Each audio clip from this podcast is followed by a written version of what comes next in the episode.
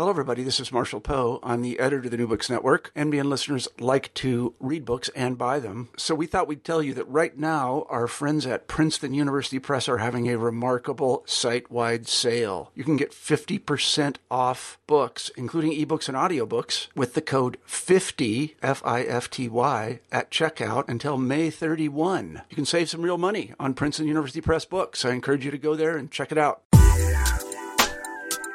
Hi, I'm Carla Nappi, and this is New Books in Science, Technology, and Society. Welcome and thanks for joining us. I'm really excited about today, and I'm excited to share with you the interview that I just did with Eben Kirksey. Now, Eben just edited this fabulous book called The Multi-Species Salon. This was uh, produced by Duke University Press in 2014, and it's a book that is exciting not just for what it contains, but also for how it models a way of thinking and being being part of a scholarly and artistic and thinking and human and cross human and interspecies collective. So, what the book does is it collects essays, recipes, um, accounts of projects, thoughts in three different parts of the book blasted landscapes, edible companions, and life and biotechnology. Not only does um, it, in doing so, really open up for us a window into some really wonderful works, um, some collaborative works by scholars working together, some work by artists, some work that's grown out of collaborations across the arts and the humanities. But it also models, I think, um, what can happen when you really enter into a kind of a series of gatherings, a volume, any kind of relationship with other scholars and other thinkers in a spirit of curation, a spirit of care, a spirit of opening, playfulness. And if we do that, and I think if we do more of that, then the kind of scholarly interactions that many of us probably are used to having at you know big conferences and the like, sitting at our computers, authoring single authored works. This is what a lot of us spend a lot of our time doing in the humanities. If we move to this more, or at least if we open ourselves up to thinking in this more collaborative mode, some really, really exciting and very nurturing and nourishing kind of work can come out of that. And the volume is very much um, an example of what can happen when that is possible. So this was a great time talking with Eben. I hope you enjoy the conversation to come. And I really hope you have a chance to both get your hands on a copy of the book and also explore the website that we talk about um, that very much exists in relationship with the printed work. They're both really, really inspiring and stimulating and also great fun. So thanks very much for listening and I hope you enjoy. I'm here today to talk with Eben Kirksey about the new book that he just edited called The Multi Species Salon. Welcome to New Books in Science, Technology, and Society, Eben, and thanks first of all for editing an amazing book that I think has really, really wide ranging, transdisciplinary, multidisciplinary um, importance, not just to STS, but far, far beyond that. And also, thanks for making the time and negotiating time differences with me. I'm really, really happy to have you here today. Yeah, thanks. Thanks for inviting me on, Carla. Great. So, Eben, what are you usually busy researching and writing about when you're not working on the salon? Uh, so, one of the projects that I'm, I'm working on now is uh, a study of sort of nature and culture in the broadest possible sense in, in the Americas. Um, so I, I, started working on the multi-species salon as, as a sideline um, to a, a, science and technology studies project. I, I, got a National Science Foundation postdoc grant to hang out in Panama and Costa Rica and Florida and um, do do some deep participant observation with scientists, and uh, I, I, had this this small uh, little part of the grant that was for a biodiversity conference. And instead of hosting a, a panel discussion involving experts, uh, I decided to use that money to to curate an art show to to um, maybe push uh, uh, the the genre of, of scholarly engagement in, in, a different sort of direction than than the usual, um, you know 15 minute paper uh, type conference format. Mm-hmm. So I love that. And I think this is one of the things that we'll talk um, quite a lot about as we're talking about the book. I mean, I think there's been a lot of attention lately, even in the past week, I think, on the Chronicle um, uh, website on the problems, right? And the things we take for granted about regular conference format. I mean, so many of us, I'm sure, have had these frustrating experiences. You go to conferences, there's these stand and deliver talks, everything's choreographed, someone's talking at you. You know, there's this very kind of rigidly um, designed, at least in principle, if not um, specifically Q and then we all go home. And I think there's something really, really special about the spirit um, that you're bringing to the Salon book, but also um, the spirit that you brought to the art exhibit that it sprang from. And so let's talk a little bit about that. So the book came out of a traveling art exhibit, also called the Multi Species Salon. In this traveling exhibit, as you describe in the introduction, anthropologists, artists, and other scholars together explored three questions. And so I'll take these questions pretty much from the book. The first one which beings flourish and which fail when natural and cultural worlds intermingle and collide? Second question What happens when the bodies of organisms and even entire ecosystems are enlisted in the schemes of biotechnology and the dreams of biocapitalism? And third, in the aftermath of disasters, what are the possibilities of biocultural hope? So, can you talk a little bit about this um, salon? Sort of how did um, you get involved um, in this salon, and how did you decide to make a book out of this collection of exhibits and pieces? So instead of issuing a call for paper, a CFP, um, we, we issued a different sort of call initially. We, we invited uh, all sorts of people to bring living things in, into an art gallery. So we I- issued a CFO, a call for organisms, and, and we spread that call to, um, you know, people who have bona fide credentials in art worlds, but then also people like school kids and, and anthropologists and other allied intellectuals.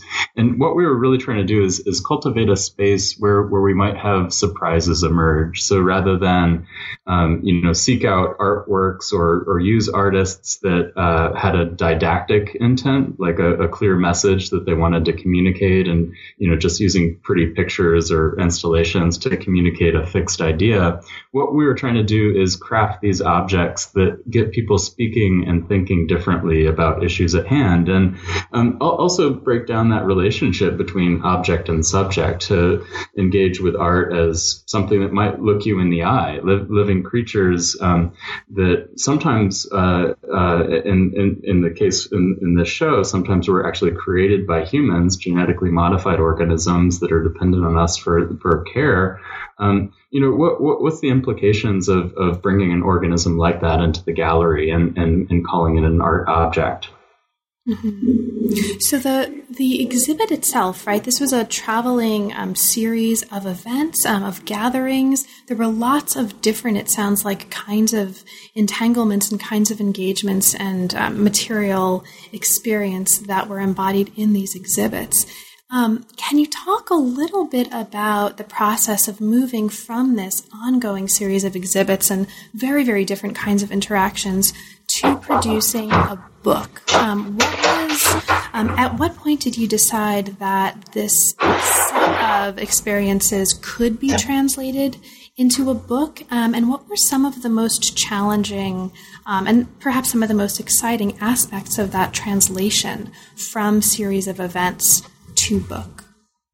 So, so one piece that might sort of help help uh, everyone grapple with how this this art uh, exhibit worked as it moved is is a piece called Sourdough Cultures that Jake Metcalf brought brought into the gallery. So, um, ba- basically, this this was a sourdough starter kit that he got off the internet. Um, it's a culture that crossed the Oregon Trail um, it, with the expansion of of white settler colonialism, and then in the 90s uh, started propagating itself on the internet. So sourdough cultures are these multi-species assemblages. They pick up new spores, new organisms every time they move. And, and the art exhibit was very much like that. Uh, this the salon uh, morphed and, and mutated um, as as it went into new spaces.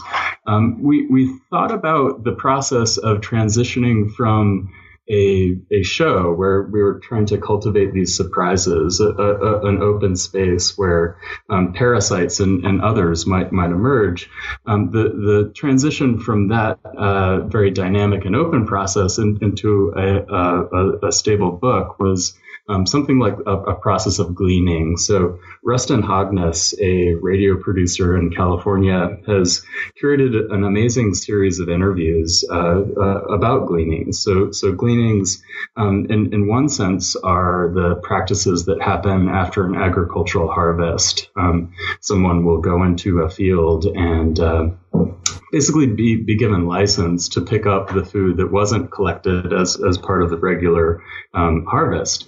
Um, we, we thought about gleaning artifacts and detritus, uh, ideas that were left over, um, things that were discarded in the salon, um, as, as a similar process to, to the editorial project. Um, so, so, you know, this in part was a curatorial project. Uh, cur- curate means care, so caring for the, the artifacts and objects and living organisms that, that we brought into this space, but then then caring for these uh, the, these fragments, these these things that were left behind, and and co- cooking up a, a, coherent volume. So all, all the essays in the book um, either emerged out of an artwork that was exhibited in, in, the show, or emerged from a presentation that that someone gave. Um, so so we had Donna Haraway um, participating in a number of, of the events, open-ended discussions.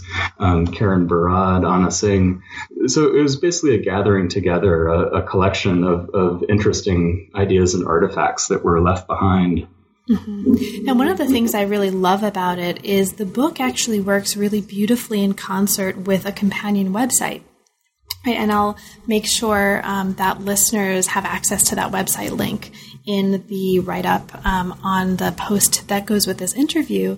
Um, but this is really, really brilliant because it allows the pieces that are collected in the volume to really take other shape and take other form in the explorations, visuals, um, cinematic, um, other sorts of explorations that go with each one of the pieces online. And it also, I think, really pushes us to challenge what we think of as the mode of engaging with a piece of scholarly work. It pushes us off the page and then brings us back onto the page in a way that I think um, is a really beautiful model for how web and print can interact to produce really innovative experiences for the for the reader um, and for the spectator experiencer. Were you from the beginning conceptualizing the website and the book um, as two integral parts of a single whole? And can you talk a little bit about that relationship between the um, uh, website and the book um, and the way that you envision ideally them interacting for the experiencer or reader?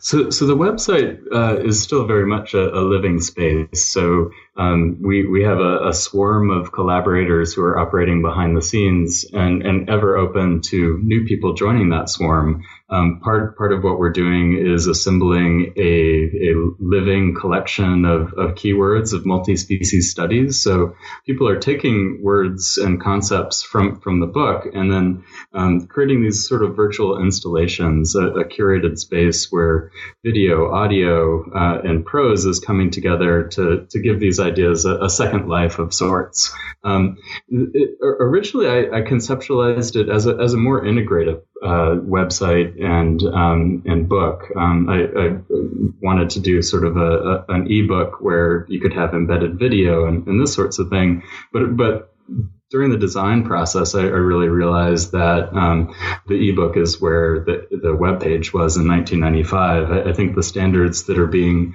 um, worked out these days are, are not really well developed. So um, rather than try to integrate it all into to one interface and in a, a, standard that might get outdated in a year or two or five, um, we decided to have sort of these these parallel um, places. And um, I, I, think the the flexibility um, that you know WordPress, which is the behind the scenes tools we're, we're, using to craft the website, you know, it's, it's, it's not a, a, very flashy way of designing a site, but it, it's, it's sort of built to last. And, um, what we're trying to do is, is, yeah, make, make it a social space where, where people can interact with it on, on their own terms. Mm-hmm. I think it works really, really well. And, um, I, maybe we'll talk a little bit later about your advice, perhaps, for other people who might want to think again um, with the page, but also think beyond the page as a way to create experience for readers. But before we get to that, let's talk, talk a little bit more about um, what's going on early in the volume. Now, you've already talked about gleaning as one of the conceptual metaphors that really motivates, or at least um, that comes up early in the book, is something that motivates the way the book um, and the salon took shape. You also talk about the idea of poaching. Um, poaching is methodology. You talk about having issued a call for poachers rather than a call for papers. Um, so, could you talk a little bit about that since that seems really central to what's going on throughout the book? What is poaching and how does that animate for you something important about um, both the kind of work that the book does and the way that the book works? So this idea of poaching comes from Michel de Certeau, who who uh, talks about uh, reading as poaching. So, um, in the practice of everyday life, uh, he he talks about the sort of game preserve of the elite literati, like philosophers and others, who um, sort of cordon off these these discursive spaces and forbid others to uh, trespass upon them. Um, so, so this idea of reading as poaching really celebrates the way that um, a, a, reader brings um, uh, you know, creativity and flair to every text, and um, rather than s- sort of set up this this oppositional thing where you know there's this this reified category of person, the author, and and then the reader. Um, reading as poaching is is is an opportunity for intellectuals to engage with each other, to push and to poke and to prod. Um, the Matsutake Worlds project uh, uh, helped me, uh, you know, understand this practice. It's, it's, a collaborative group that Anna Tsing and, and many others uh, formed to study uh, Matsutake, which is this mushroom and um, which has very elaborate chains uh, uh, all around the world of, of people who collect them. Um, so this collaborative team started uh, using using this practice of poaching to do collaboratively authored uh, essays. So um, one would go do field work in China, and the other would go do field work in the Pacific Northwest, and someone would be working um, at another place where Matsutake are co- collected in Europe, and then everyone would bring these texts to the table, and people would push and prod and poke at them. So uh, Lieba Faier at UCLA um, wrote a really brilliant little uh, web intervention for cultural anthropology uh, on the practice of poaching, which we in effect poached for the multi-species salon.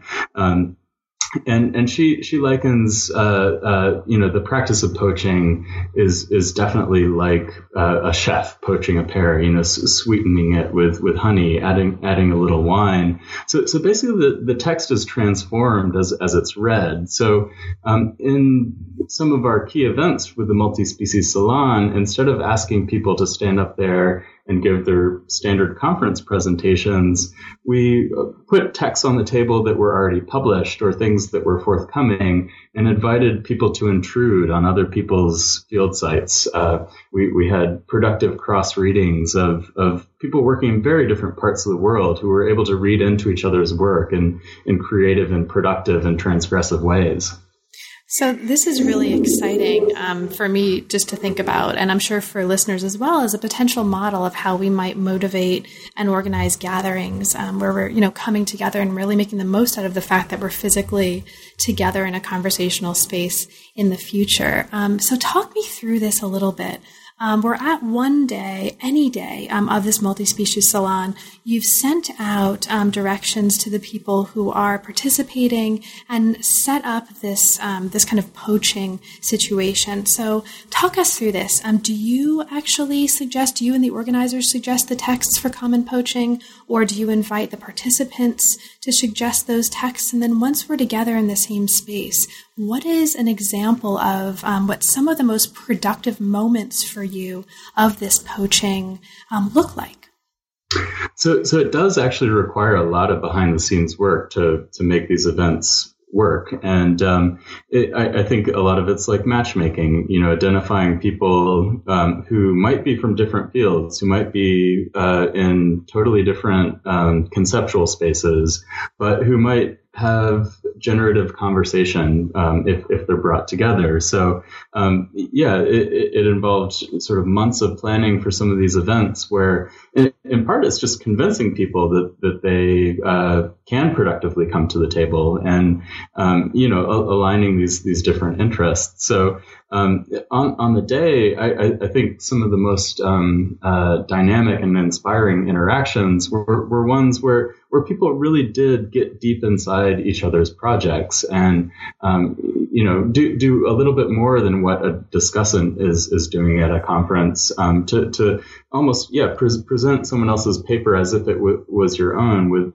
uh, creative uh, flares and twists. And yeah I, I think um, you know, to, to set up an event to make it work, uh, it, it, it, helps to both have um, people who are um, identified as as responsible for getting the conversation going, and then others who maybe have a less scripted role or a clearly identified role in, in the event, who might function as provocateurs, who, who might stir stir the pot a little bit and, and get those dynamic interchanges. So so in, in part it is just um, you know that that classic work of, of a discussant or, or of a chair um, the the intellectual work to identify common threads uh, amongst um, scholars who might not necessarily um, already be thinking about their work in the same context. And um, but yeah I, I, think that that um, the, the, the reframing of, of that work as as poaching as as as the work of provocateur, um, I, I, guess loosens things up a little bit and, and allows for um, surprises and, and dynamic interactions.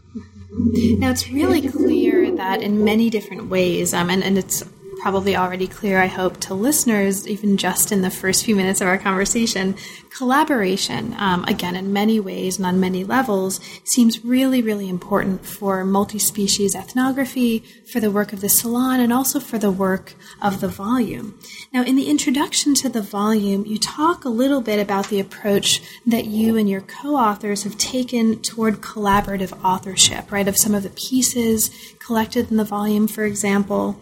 And this is still relatively rare in humanistic scholarship. So, um, to open up a little bit a discussion about collaborative authorship, can you talk to us um, just a little bit about some of the aspects of that work that you've found particularly important, um, some of the things that you've done with co authors that you think have really made things work well that you might want to suggest as models for future kinds of collaboration among humanists? So, so my first book is is a study of collaboration. Uh, it's it's a it's a book about an indigenous political movement in West Papua. Um, so, so I went to West Papua thinking that I was going to find resistance to the forces of globalization and this occupying army. Um, so, so there I found collaboration was about um, getting past eternal standoffs between um, people who are imagined as the enemy, as as the other, and finding creative political solutions. Um, collaboration, you know, obviously has this this genealogy. You know, the collaborators in Nazi-occupied France were the ones who sold out the cause, and um, I, I, think trying to reclaim that that word. Um, is, is a really important thing to do not only in political projects where um, you can create new coalitions and, and, new temporary alliances to work together on a common object of concern. Um, and, and, I think we really might take um, uh, inspiration from some of this work being done on on political dynamics, indigenous political movements, as as we're understanding these these multi species collaborative collaborative projects. So um, there's a lot of people who are talking about bioart, you know, art that uses living matter as its medium, as a collaborative practice. And and I think there's there's a way in, in certain circles that that word is being naively celebrated, not recognizing the conditions of asymmetry, of vulnerability and risk that these other forms of life um, are subjected to in, in, an art context.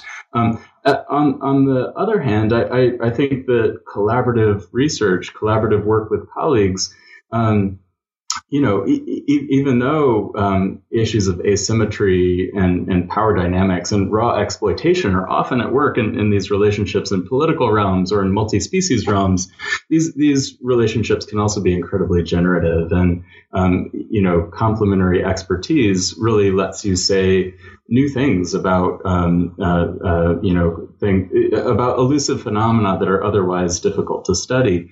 Um, so in in writing um, a number of these essays in the book with with other people, I, I found that the collaborative writing um, with each set of individual authors had a different dynamic. Some some um, would just send snippets of text, and then it was sort of up to me as a, a poacher or, or, a chef to sort of cook these little snippets of text in, into a common, seamless narrative. Um, in, in, other collaborative writing projects, we were really you know poaching each other, and um, there there wasn't a, a, a, just sort of one clear editor, but um, all of us were were sort of involved in um, bringing different snippets of prose together, illuminating you know the key argument. Um, uh, and it's it's yeah it's, it's it's a more fun process for me than you know sitting behind your desk uh, this this solitary practice that so so many of us in the humanities and, and social sciences are trained to do you know solitary in in a room with a computer alone um, so so I think it's it's it's a it's a great way to uh, reinvigorate scholarship. And, and, I found it was like a side project I could do. So as, as I was working on my main um, research uh, in STS, science and technology studies, uh, ethnography of science in Latin America and Florida, I felt like I could devote, you know, like snippets of my day to these collaborative exercises, which helped me get out of ruts that I was stuck in, um, just just focused on my own work. Mm-hmm. That's awesome. And I think um, in many ways, this is just one of them, the work that the book embodies is a model in its form and in its process as well as in its content. So let's talk about, um, let's move from talking about the collaborative aspect of the form and talk about the structure of the book. So the contributions to the book are organized into three parts, and the first part is called Blasted Landscapes. Now, this part of the book collects three different chapters. One is Hope in Blasted Landscapes, and we'll talk about that in a moment. There's RAW, Raw Ass Milk Soap, which is awesome. They're all awesome. And then there's a piece on blasted landscapes and the gentle arts of mushroom picking. Um, that is a contribution um, by the Matsutake Worlds research group that you've mentioned already in our conversation. So, in the first chapter, Hope in Blasted Landscapes, you describe an event in November 2010 where you and others remodeled a warehouse in New Orleans, um, the Ironworks, into a gallery. And you talk about um, the importance of this in the context of this. So, could you, I'm going to kind of hit the ball back to you. Could you talk to us a little bit about that? What was so important about this remodeling of the warehouse? Um, and what for you was crucial about that process? Um, that gets at some of the issues that are most important for you about what's happening in this part of the book.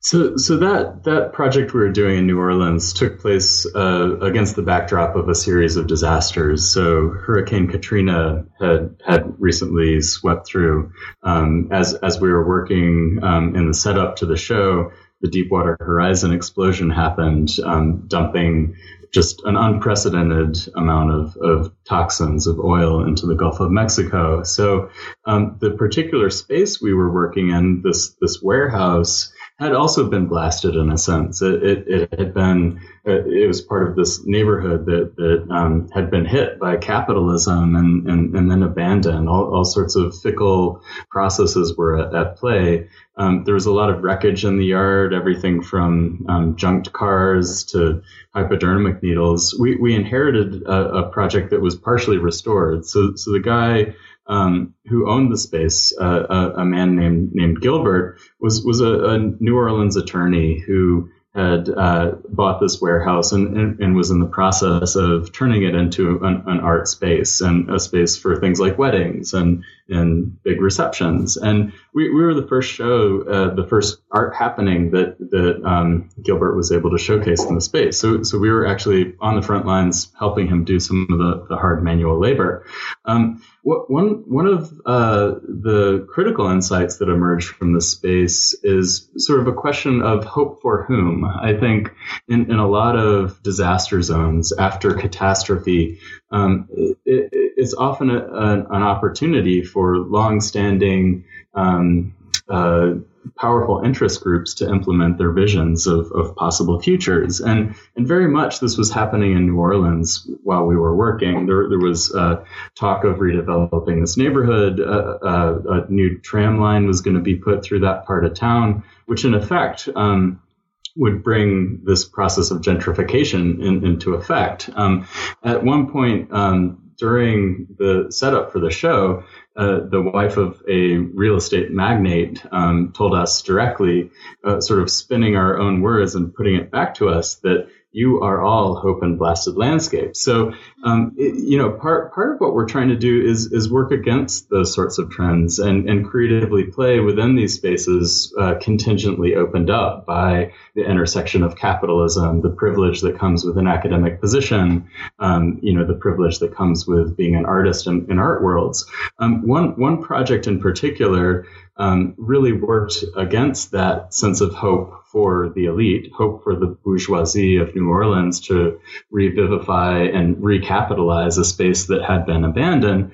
Um, this this was a project called the Pretty Doe Dairy um, by Nina Nichols and Amy Jenkins, and and what they did was create a relational art project that wasn't bound to the gallery. Um, they had some goats in their backyard. And um, first of all, they, they learned a really surprising fact uh, about goat milk. Um, a lot of poison ivy is in New Orleans and in blighted places, uh, properties that have been designated by the city as as basically being overgrown. So you, so you, start getting a lot of fines if if the city designates your plot of land as, as blighted, and those fines were dispossessing people. Um, people were losing losing their houses in this cycle of debt and foreclosure as these plants like poison ivy were, were moving in. So the surprising fact that they learned about goats and poison ivy was that if the goats eat this noxious weed, they'll make milk that serves as a prophylactic to to the, the chemical toxins in, in, the leaves. So they would use the goats to clear poison ivy um, from the backyards uh, of, of, their neighbors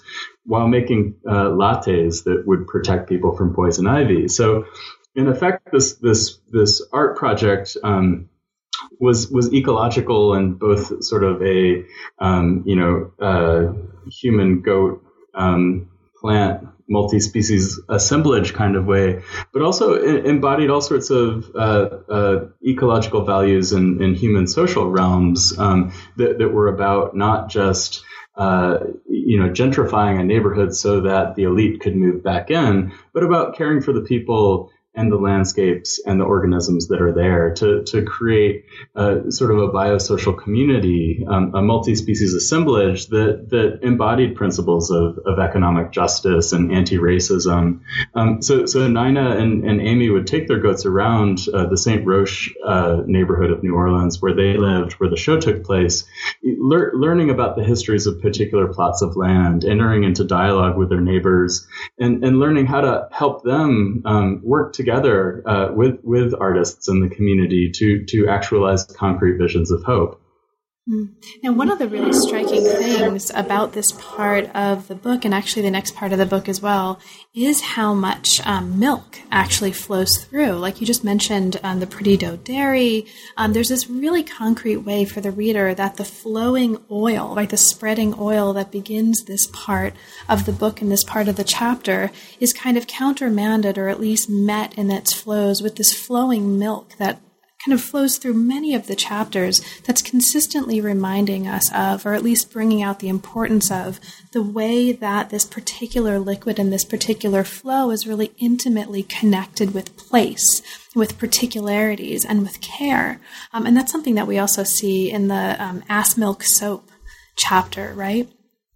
Yeah, so, so when when that uh, uh, proposal for raw ass milk soap in in uh, in this multi-species salon emerged in my inbox, I, I, initially deleted it. I thought that it was some kind of spam or porn, or I, I was just like freaked out. I didn't want to engage. Um, but thankfully, one one of my other curators, um, Amy Jenkins, opened that email up and found inside a really smart, compelling um, experiment in multi-species storytelling that that plays with the idea that um, words often harm the ones we love, especially when the ones we love are non-human animals. So um, Karin Bolender, the author and artist who who, who works with raw ass milk soap, um, talks about logos uh, as something that, that gets in the way. You know, la- language is an impediment to um, telling um, stories in, in, multi-species worlds for, for Karin.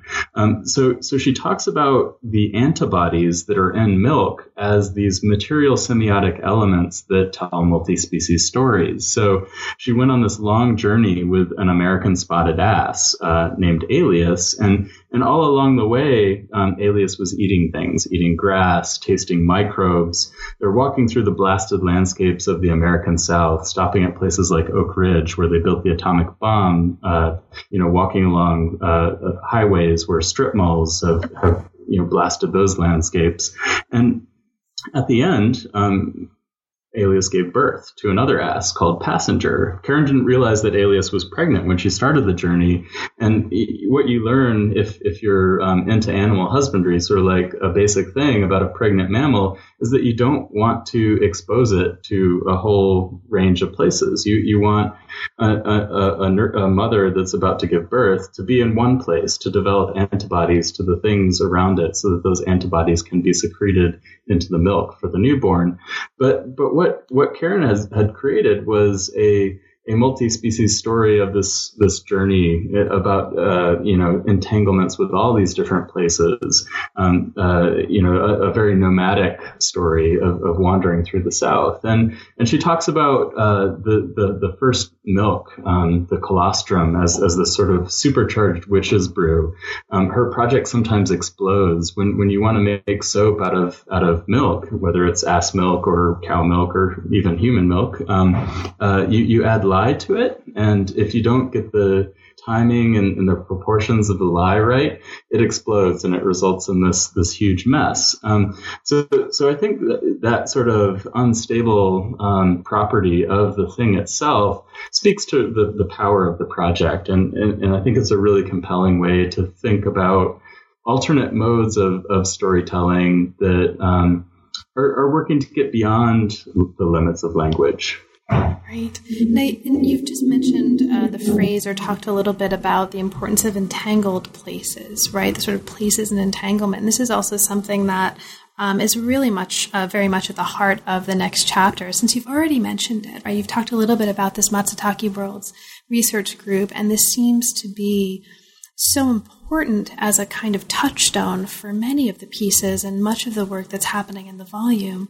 Um, did you want to speak a little bit to this project. So, for you, as it's instantiated in the book, is there anything that's particularly important um, about this contribution on behalf of the Matsutake Worlds Research Group that you'd want to showcase for listeners?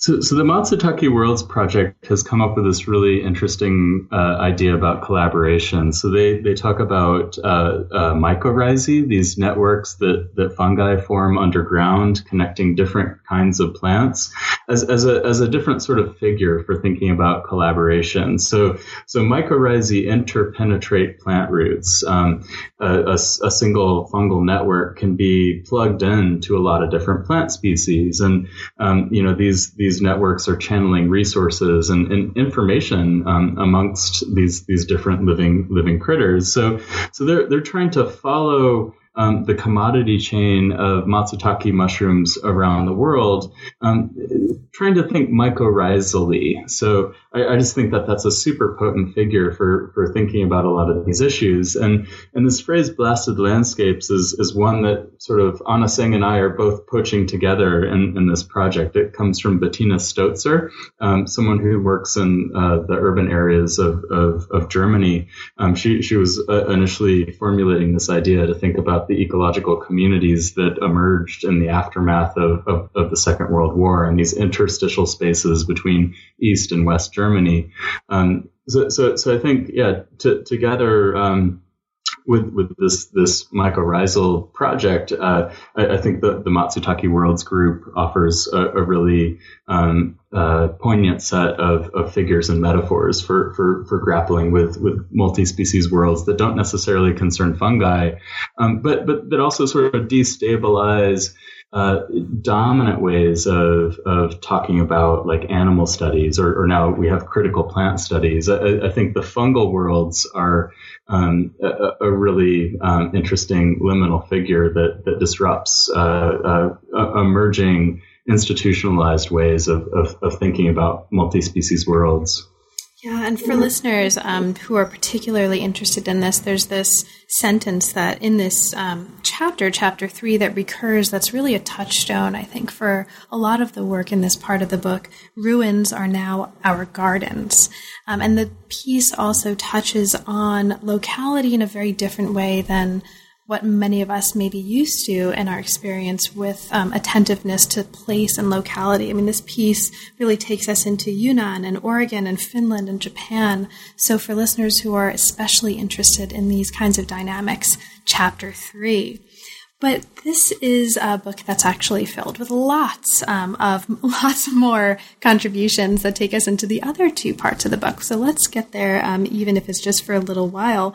Part two takes us into what's called edible companions, and here we see much more um, attention given to some of the themes that came up um, in different ways in the first part of the book, milk, for example, and the importance of eating things. So this is a part of the book that includes an interlude, four recipes, and a chapter, and it takes us into microbiopolitics. It takes us into human milk cheese. There are wonderful um, Thneeds, reseeds, wool sculptures here. There's acorn mush. Um, there are dandelions that are fed blood. There's all kinds of wonderful stuff happening in this part of the book. So, for you as editor of the volume, are there any particular pieces here um, that you feel are especially moving or powerful in doing the kind of work um, that for you is particularly important in this part of the book? So the edible companion section is about uh, thinking of, uh, with critters that are good to live with and, and also eat. And one, of the pieces, the human cheese uh, uh project, is is about maybe denaturing multi-species relations that we take for granted. So a lot of us are are, are drinking milk every day, eating cheese, but don't necessarily think about um, you know the the conditions of exploitation that, that the other mammalian bodies are in so that we might enjoy their milk. Um, you know, what sort of diseases do cows have? What sort of antibiotics do they have? What sort of, um, uh, you know, uh, living conditions do they have? When, when we're talking about human mothers giving milk to a cheese project, everyone wants to talk about those issues, right? So, um, you know, I, I, hosted a number of tasting events where people brought very different reactions. Um, you know, a lot of the artworks in, in, this collection play with the grotesque. Definitely, raw ass milk soap um, plays at least in the title with this idea of the grotesque, and and, and a lot of people um, you know, some who are never breastfed, uh, some who, um, uh, yeah, actually, um, well, there's there's also sort of a fetish community. It turns out of, of, of men who who buy milk online. Um, mm-hmm. So so so this this project of human cheese really um, tried to expose um, how biopolitics is functioning, how um, circuits of matter and meaning are working in the industrialized world, and and offer a, an unconventional way, a, a, strange proposal for rearticulate rearticulating them that really gets people speaking and, and thinking differently. And throughout this section, the edible companion section, we're playing with the genre of recipe to think. Um, you know, not just about um, describing things as they are, but inviting people to sort of take these sections of the book and, and try to do them themselves. So um, there's very clear instructions of, on how to make acorn mush if, if you follow them um, and sort of follow the squirrels in, in, your local communities, at least in North America, you can figure out which are the good acorns to to harvest. You want to get there like in, in the early days of, of autumn so that you can get get the good ones ahead of the squirrels.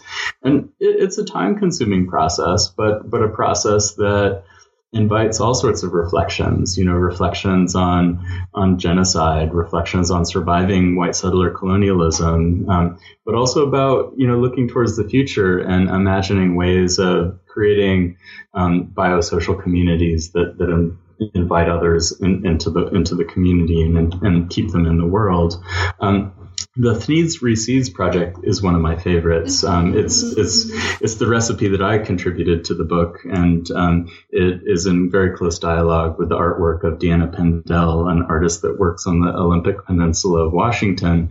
And and what she did was um, try to respond to this ongoing disaster in her backyard. Basically, uh, the the redwood and Douglas fir communities in, in that region of the world um, are routinely clear cut, and, and in the aftermath of those disasters, the standardized way for responding to them doesn't necessarily work. The the replanting regimes um, are often about maximizing the production potential of these spaces for capital.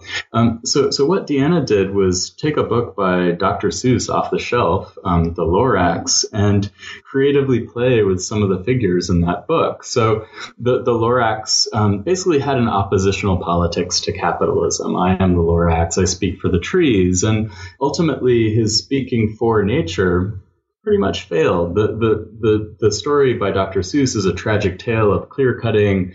The truffula trees were turned into these brightly colored sweaters called thneeds that everyone needs. And, and the narrator of the story, the old Onceler, is, is sort of the specter of dead capital.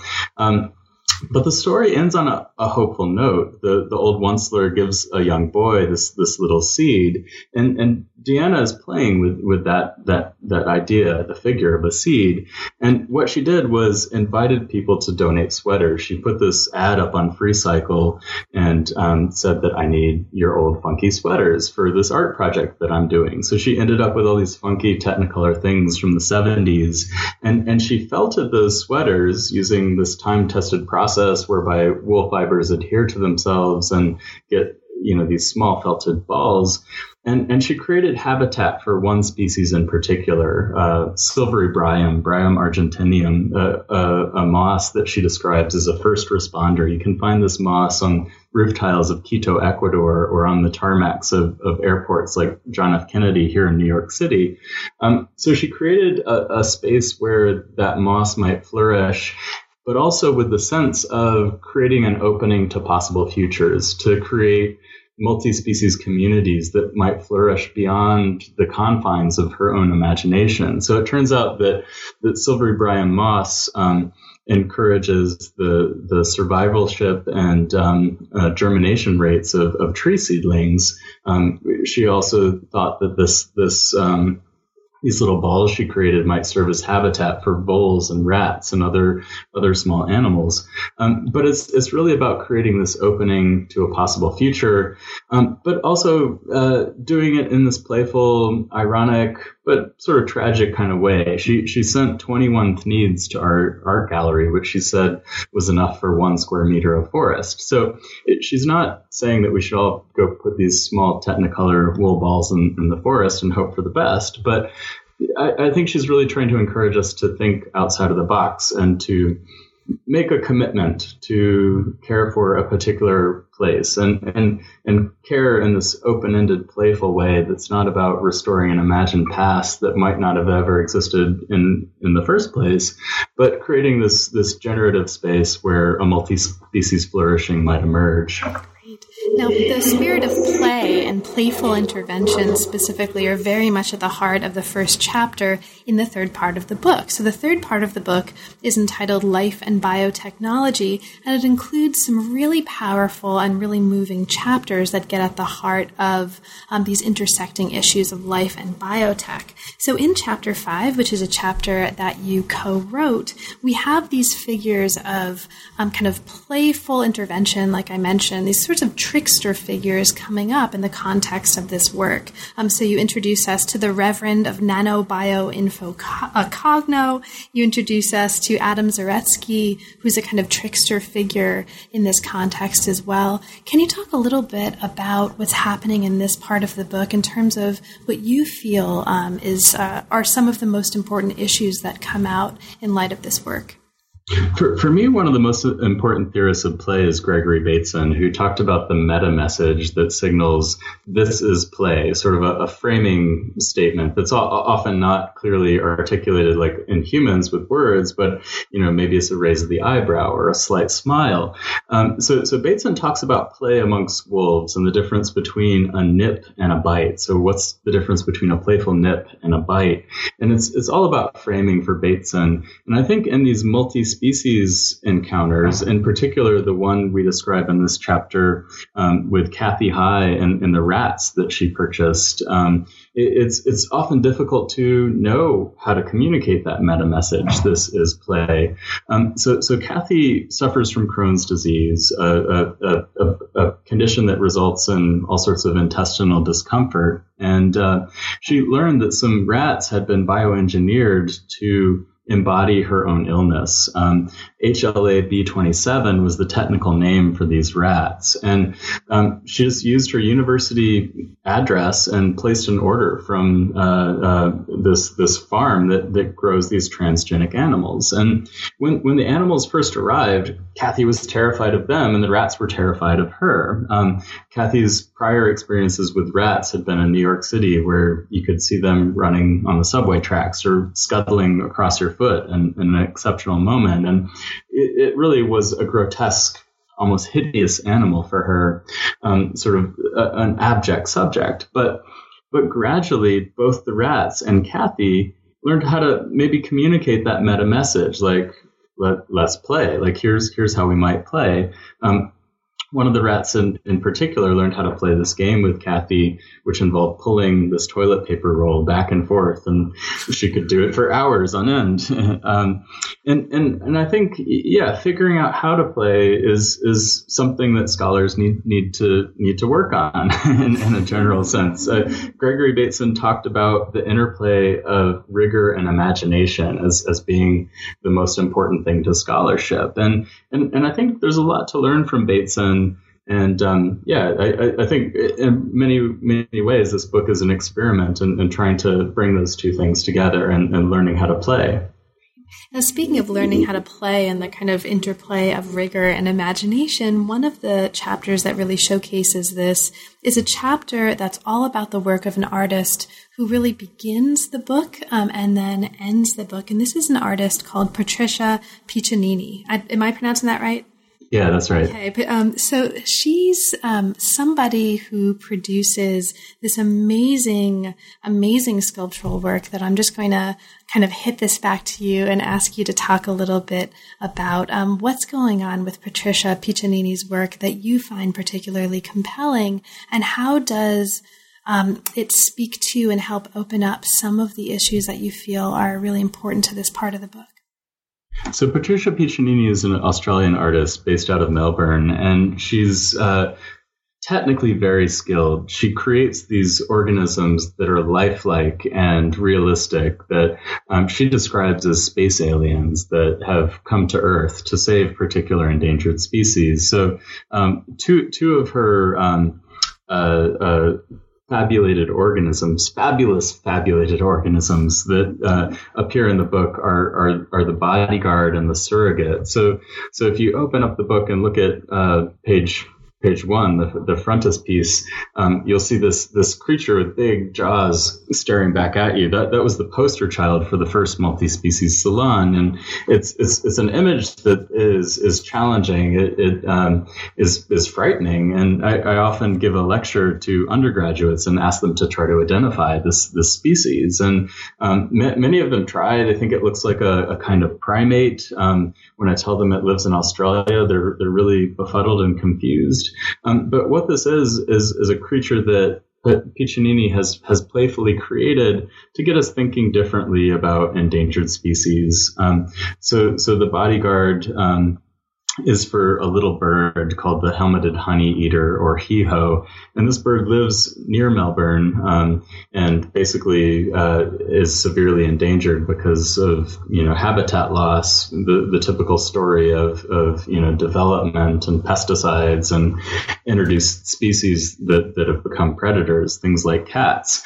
Um, so, so Piccinini's uh, introducing this, this idea that maybe um, maybe there is this this potential of salvation, but but she's she's playing with these these these tropes, um, really unsettling uh, conventional ways of thinking about these issues. So so Donna Haraway's contributed an amazing essay about Piccinini's work to the Multi-Species Salon, where she's exploring speculative fabulations and science fictions, and um, using P- Piccinini's work to diagnose um, uh, sort of a lot of problems we have in the humanities and social sciences when when we approach um, issues like conservation, um, really pointing to um, some of the uncomfortable aspects of what happens to a species when it becomes endangered. You know, the, the, the sorts of violences that are, uh, uh, you know, put into play on, on individual animals in the name of saving a species, but also sort of opening it up to think about um, ways of flourishing in um, in situations that have these long legacies of colonialism, capitalism. Um, she, she talks about doing the wrong thing for the right reasons and, and maybe letting aliens loose on earth to save endangered animals is an example of that doing the wrong thing for the right reasons Thank you so much. Now, we um, have talked about a couple of the pieces in the third part of the book, Life in Biotech. And before we leave this part of the book and kind of move out to wrapping things up, are there any other pieces that come up here in these three chapters the Brittle Star chapter, um, the Piccinini chapter, the Age of Biotech chapter that you feel are particularly compelling or moving that you'd like to bring to the attention of listeners?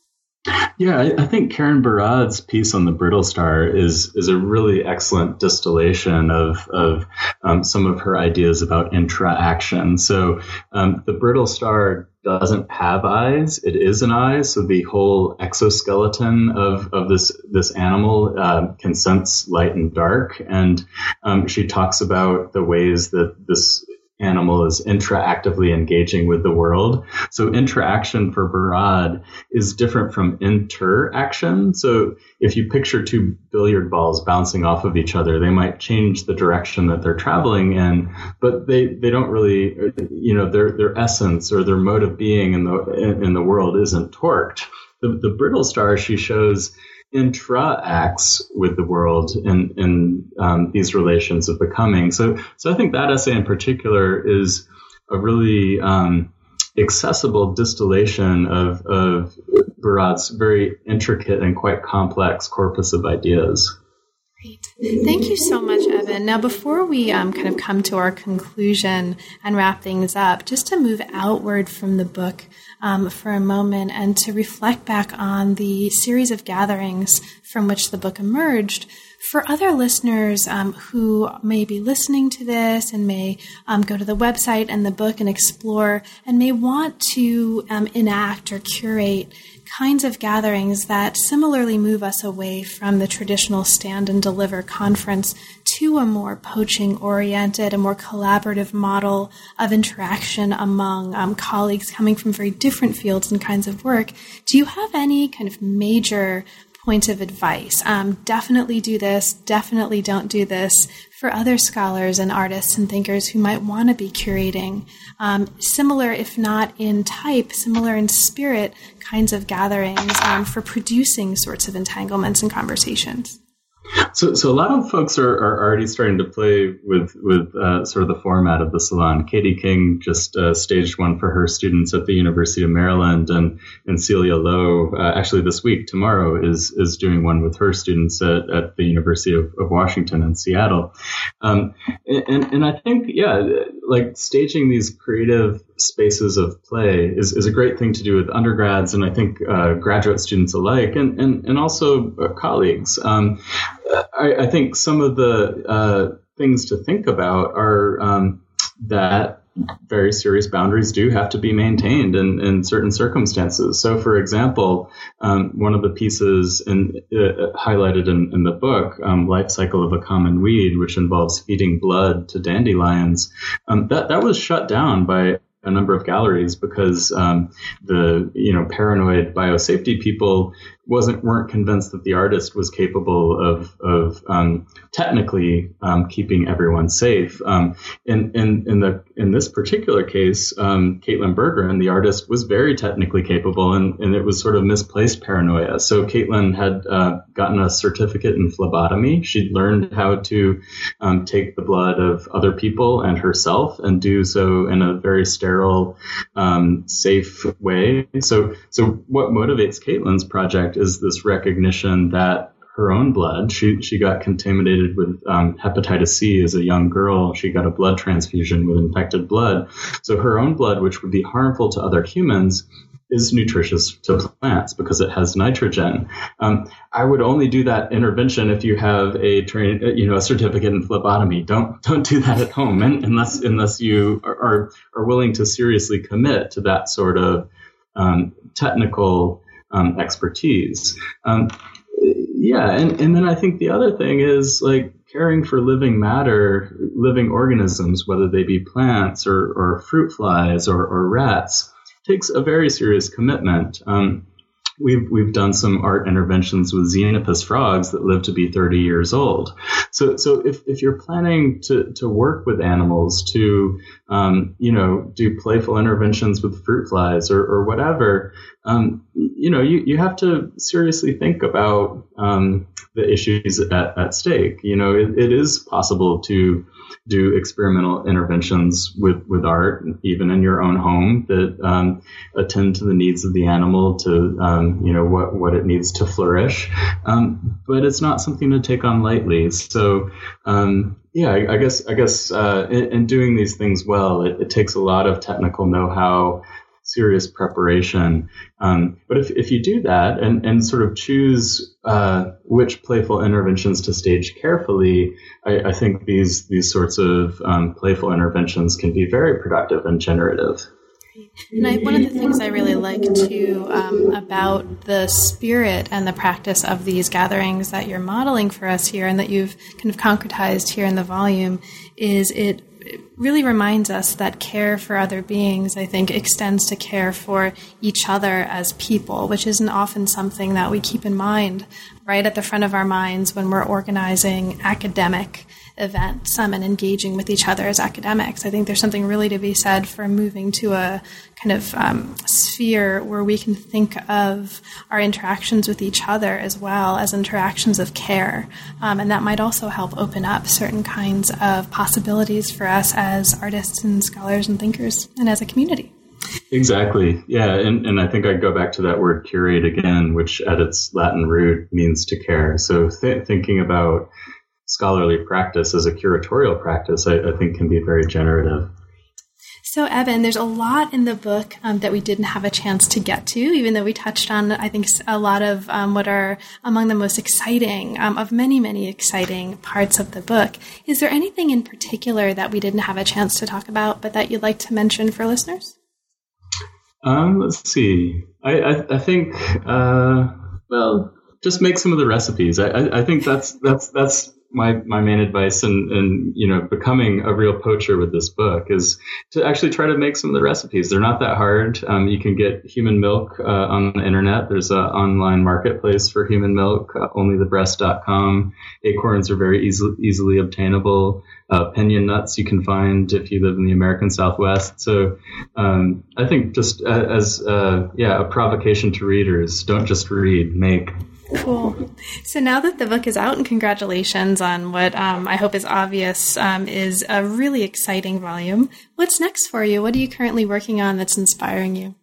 So, so the project that I was working on in parallel uh, to this is also coming to fruition. It's, it's a new book called Emergent Ecologies, and it's coming out in November with, with Duke University Press. Um, Ken, Ken Wissoker, my editor at Duke, has um, worked with me on three projects now, and um, I love him to death, and I love the press. Um, so maybe I'll just say a little bit. Do I have time to say yeah, a little course. bit about Emergent Ecologies? So, so it's, it's a book that follows the flight of capital and, and um, multiple species across the fragmented landscapes of, of the Americas. So mostly it's in Panama, Costa Rica, Florida, um, places that um, very much are structured by these legacies of, of imperialism, um, where where things are emerging that that are are somewhat different um, from the past. Um, one of the chapters talks about um, the bombs that were left behind by the U.S. military in Panama as strange figures of hope, as these uh, uh, sort of cyborg rivets that fasten ecosystems into place. often these bombs um, are functioning as talismans, protecting individual creatures and, and whole multi-species communities from incursions by people from capitalist development, but sometimes they explode and result in violent pain and death, um, killing people and, and also um, tapirs and, and other forms of wildlife that have come to depend on them for their existence. Um, so in addition to these blasted landscapes that are riddled with bombs and chemical weapons. The book also describes um, attempts to sort of save the day. Um, the amphibian ark is this transnational infrastructure that has been built to protect frogs from an emergent disease, a, a, a fungus called chytrid. Um, so I'm sort of chronicling the the dreams and hopes that are pinned on this architecture, and, and also delving into the worlds of, of chytrids. And um, I, I, use a lot of um, experimental tactics in the book rather than just showing up with a microphone and interviewing people. I built on um, some of the art uh, collaborations that I did with the multi-species salon to, um, you know, hack into a refrigerator to create a, a, temporary utopia for frogs that are being killed by conservationists. Um, and, and I also partnered with some ethnoprimatologists, some people who are experts at studying uh, primates, monkeys in particular, rhesus macaques, um, to, to chronicle uh, emergent forms of life in Florida, the place where I was born. So I've been hearing rumors since my youth of these monkeys that were on the loose in Florida, um, rumored to escape from the Tarzan films. And, and I went to to study these monkeys, both using ethnographic methods, but also ethological methods. So, in part, this book is, is a methodological experiment asking, um, you know, what the tools of ethnography, ethology, and bioart um, might have to say uh, about the current uh, historical moment and um, the emergence of, of ecological communities.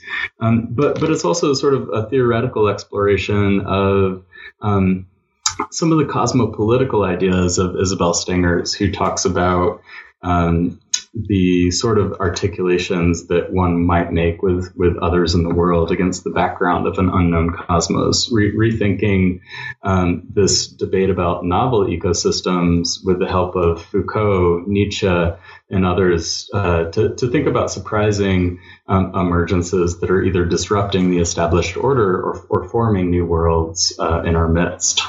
Wow. So I will eagerly anticipate that as well. Um, best of luck finishing all of that up. And thank you so much for talking with me today. It's really been a pleasure. And congratulations on an awesome book. Thanks, Carla. You've been listening to New Books in Science, Technology, and Society. Thanks very much for listening, and we'll see you next time.